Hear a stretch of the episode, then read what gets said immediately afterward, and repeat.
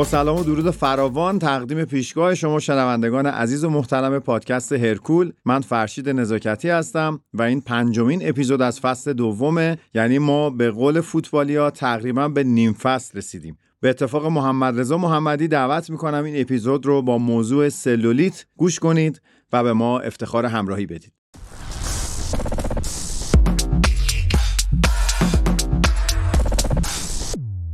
قبل از اینکه به موضوع اپیزود بپردازم باید از حامی مالی این قسمت تشکر بکنم. شرکت ایده پزشکی اشکان وارد کننده یکی از برترین body analyzer های دنیا برند InBody در ایران که بیش از دو دهه فعالیت درخشان در صنعت تجهیزات پزشکی کشور دارند. و برای اینکه یک توضیح کوتاهی هم بدم برای اون دسته از دوستان که شاید مطلع نباشند body analyzer در واقع وسیله است برای سنجش ترکیبات بدنی. یعنی شما می‌تونید با یک تست ساده ای که کمتر از یک دقیقه هم طول می‌کشه مشخص بکنین چند درصد از بدنتون رو چربی تشکیل میده چه مقدار بافت عضلانی دارین و یک عالم متغیر دیگه از جمله آب درون سلولی آب خارج از سلولی. data یی به شما میده که به تفکیک می‌تونین ببینین در تنه چقدر عضله دارین در پا چقدر عضله دارین در بازوها چقدر. و همه اینها رو به صورت چربی هم بهتون به همین حالت segmental گزارش میده. لینک ارتباط با شرکت رو ما در پادکست قرار میدیم و دوستانی که می‌خوان ارتباط بگیرن می‌تونن از اون لینک استفاده بکنن.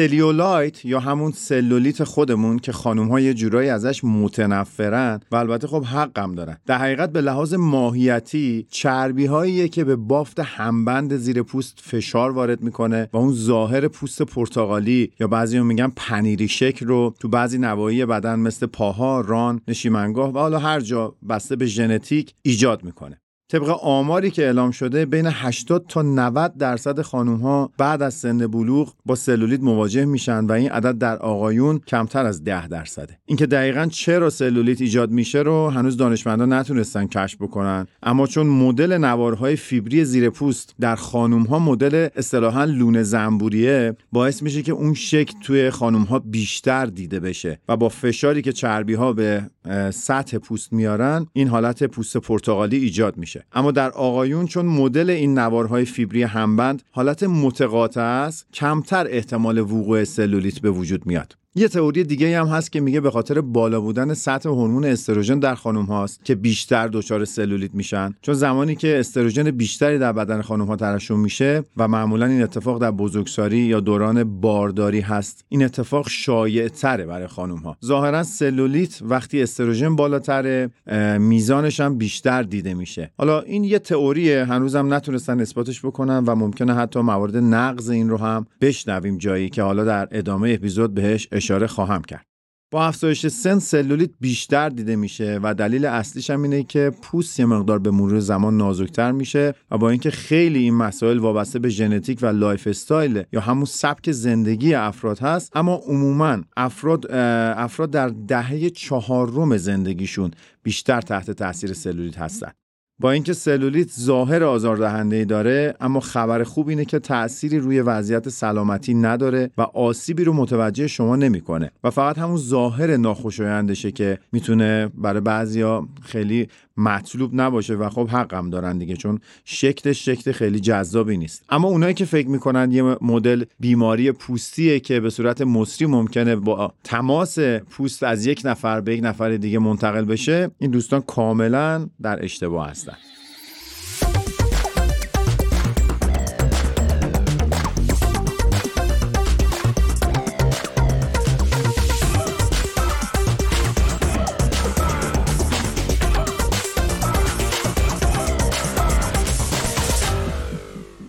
در عصر پر از تعجیل که همه ما به شدت برای نتیجه گرفتن عجله داریم در مورد سلولیت هم خیلی یا برای از بین بردنش دنبال روش های خیلی عجیب غریبی هستن و فکر می‌کنن که باید با یه دکمه خیلی راحت و سریع بیان و از شر سلولیت ها رها بشن و اینجاست. جایی که تاجرهای زیبایی با عرضه کردن انواع کرم ها پیشنهاد روش های تهاجمی مثل liposuction یا دیگر روش های زیبایی پول خوبی واقعا به جیب می‌زنن. اما هیچ کرمی نداریم که روی پوست بمالیم و شکل چربی های زیر پوستتون رو منظم بکنه. liposuction هم طراحی شده تا چربی های رو بیشتر خارج بکنه و این انبارها رو ممکنه که کمترش بکنه. اما کاری برای شکل چربی نمی‌تونه بکنه و نمی‌تونه تغییر بده شکل چربی ها رو. سازمان غذا و دارو ایالات متحده که شما به نام FDA میشناسیدش احتمالا چندین روش برای کار کردن روی سلولیت رو مؤثر دونسته و به اونها مجوز داده که از جمله اونا میشه به سلفینا سلیولیز اگه اشتباه تلفظ نکرده باشم و KWO اشاره کرد که گفته میشه می‌تونن شکل ظاهری فرو رفتگی های روی پوست رو بهبود بدن. از طرفی جراح زیبایی هم روش های متنوعی رو برای کاهش موقتی کنید تاکید کنم برای کاهش موقتی شکل ظاهری سلولیت پیشنهاد می‌کنن که از جمله اونا میشه به ماساژ های عمیق استفاده از امواج صوتی لیزر درمانی liposuction رو مجددا تو این لیست آوردن مزوتراپی فرکانس رادیویی ultrasound نور مادون قرمز پالس های شعاعی برای گرم کردن پوست و غیره اشاره کرد که هیچ کدومشون به عنوان روش قطعی درمان شناخته نمیشن.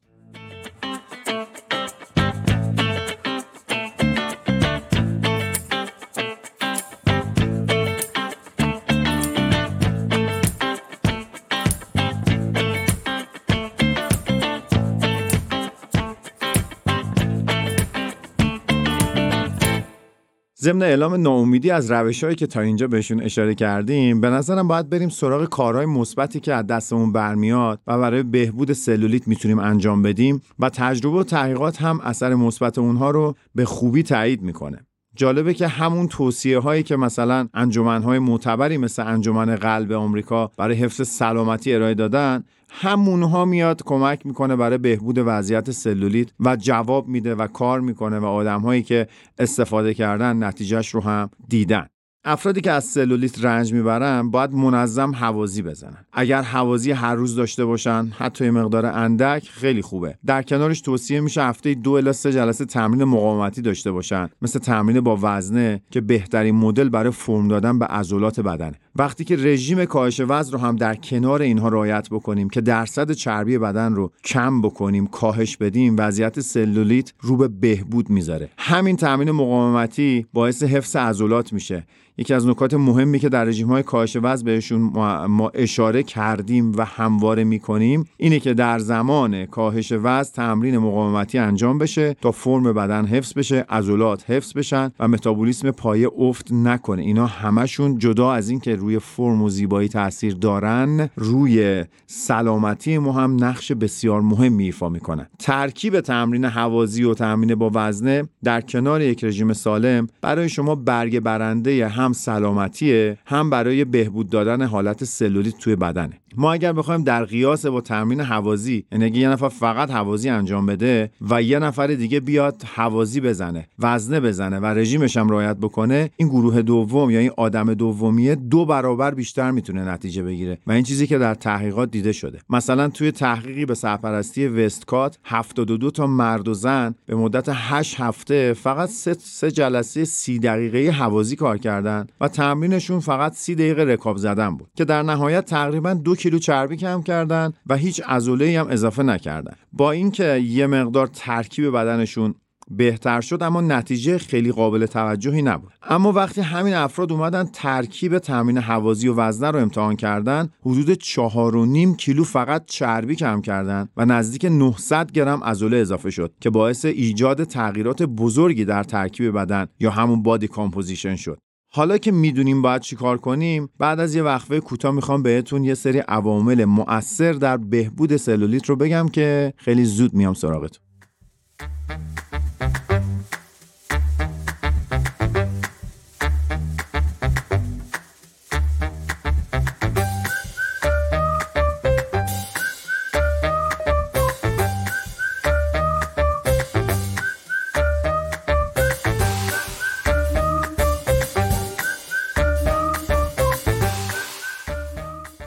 جالبه که بدونید سلولیت می‌تونه همه رو تحت تاثیر قرار بده. از افرادی که زیر وزن نرمال هستن بگیرین تا افرادی که وزنشون نرماله و یا اونایی که اضافه وزن شدید دارن. اینا همگی می‌تونن دچار سلولیت بشن. اما ترکیب بدنی یا همون body composition می‌تونه روی وجود و شکل سلولیت خیلی تاثیر داشته باشه. اونایی که درصد چربی بالایی دارن و بافت عضلانی بدنشون کمتره بیشتر مستعد سلولیت هستن.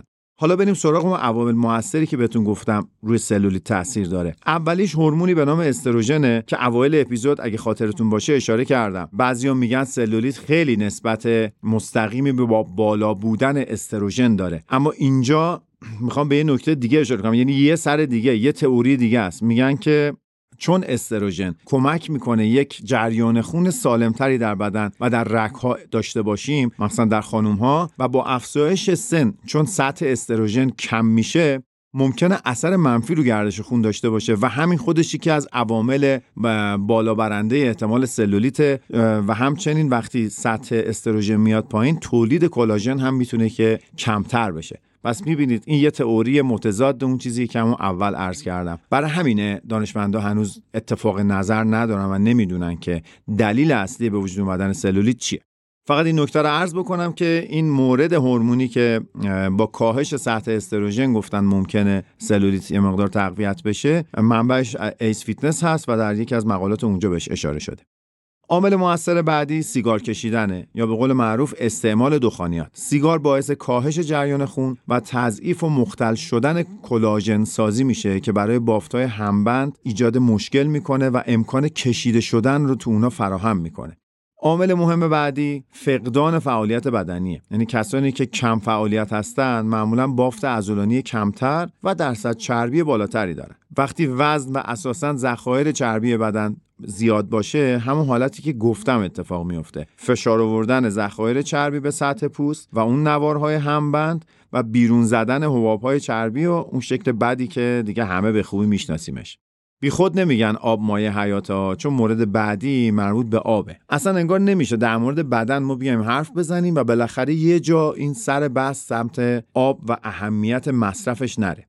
مصرف آب کافی و آبرسانی یکی از عوامل مؤثر در سلولیت شناخته میشه و با اینکه کم آبی شاید مستقیم نمی‌تونه ایجاد سلولیت بکنه اما می‌تونه منجر به تغییراتی بشه که اونا باعث افزایش ذخایر چربی بشن. شاید بپرسیم چجوری؟ ما اغلب قبل از اینکه احساس تشنگی بهمون دست بده احساس گرسنگی می‌کنیم و این می‌تونه برای بعضیا باعث بشه زودتر برن غذا بخورن. در حالی که اگه یک لیوان آب بخورن شاید اون احساس گرسنگیشون برطرف بشه و همین افزایش کالری دریافتی بر اساس این اشتباهی که در استنباط گرسنگی و تشنگی به وجود میاد می‌تونه عامل افزایش وزن و ذخایر چربی بشه. به عنوان عامل آخر هم بد نیست اشاره کنم که زخامت و رنگ پوست هم می‌تونه روی سلولیت تاثیر بذاره. معمولا پوست های نازک و پوست های رنگ روشن سلولیت رو خیلی واضح تر نشون میدن.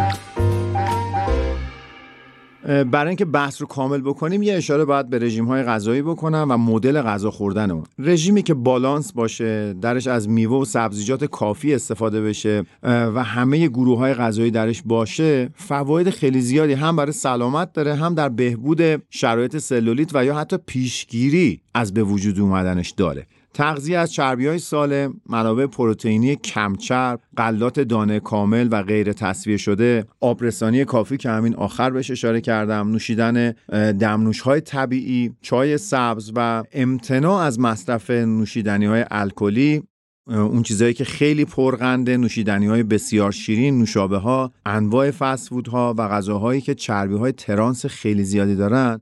همه اینا عوامل مؤثری که میشه با کمک اینها کنترل کرد و شاید پیشگیری کرد از به وجود اومدن سلولیت کالری دریافتی هم که خب اصلا در صدر خیلی از اتفاقات توی بدن هست و همیشه باید بهش توجه کرد که ما وزنمون خیلی بالا نره از حد نرمال.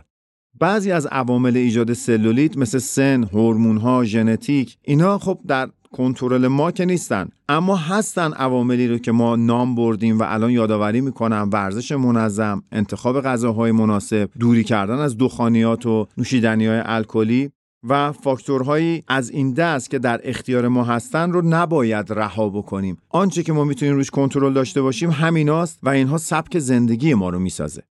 با اینکه شاید شکل سلولیت خیلی آزاردهنده باشه اما به حال اگر دوچارش هستین بهترین راه اینه که اون اقدامات مثبتی که از دستمون برمیاد رو انجام بدیم و بیش از حد خودمون رو دیگه اذیت نکنیم و دست به رفتارهای تهاجمی و پرخطر نزنیم. به حال سلولیت یک اتفاق شایعی به ویژه بین خانم هاست و خطری هم برای سلامتی نداره. پس لطفا موضوع رو از اون چیزی که هست بزرگتر نکنیم. مراقب روان خودتون بودن یکی از مهمترین اتفاقاتیه که ما در کنار ورزش لازم داریم بهش بپردازیم. اینکه ما بخوایم تحت تاثیر حجمه تبلیغاتی و تجاری سازمانهایی باشیم که شبانه روز دارن تلاش می‌کنن که به ما محصولاتی رو بفروشن به ما حس خوب نبودن بدن. هی به ما بگن چگونه خوشگلتر بشیم چگونه بهتر بشیم چگونه سبکتر بشه وزنمون چگونه لاغرتر دیده بشیم و هزار تا از این تر و برتر و بهتر شدنها رو به ما دیکته می‌کنن و باعث میشن ما احساس بدی نسبت به موجودیت خودمون داشته باشیم. باید خیلی مراقب این تبلیغات این فضای مجازی و این حجمه هایی باشیم که هدفمند تنظیم شدن برای اهداف تجاری اما غافل از این که جدا از اون اهداف تجاری میان و کاراکتر درونی و روانی ما رو یه جورایی تخریب می‌کنن اذیت می‌کنن و این نیاز به مراقبت و هوشیاری شما به عنوان یک ورزشکار و یک آدمی باشه که به سلامت سلامتیش اهمیت میده شما با سلولیت شما با اضافه وزن و شما با هر شرایطی که دارین دوست داشتنی هستین و ضمن اینکه ازتون خواهش می‌کنم مراقب خودتون باشین شما رو تا اپیزود بعدی به خدای بزرگ میسپارم این اپیزود در مرداد 1401 به نویسندگی، تهیه کنندگی و اجرای فرشید نزاکتی و به کارگردانی و تدوین محمد رضا محمدی ضبط شده.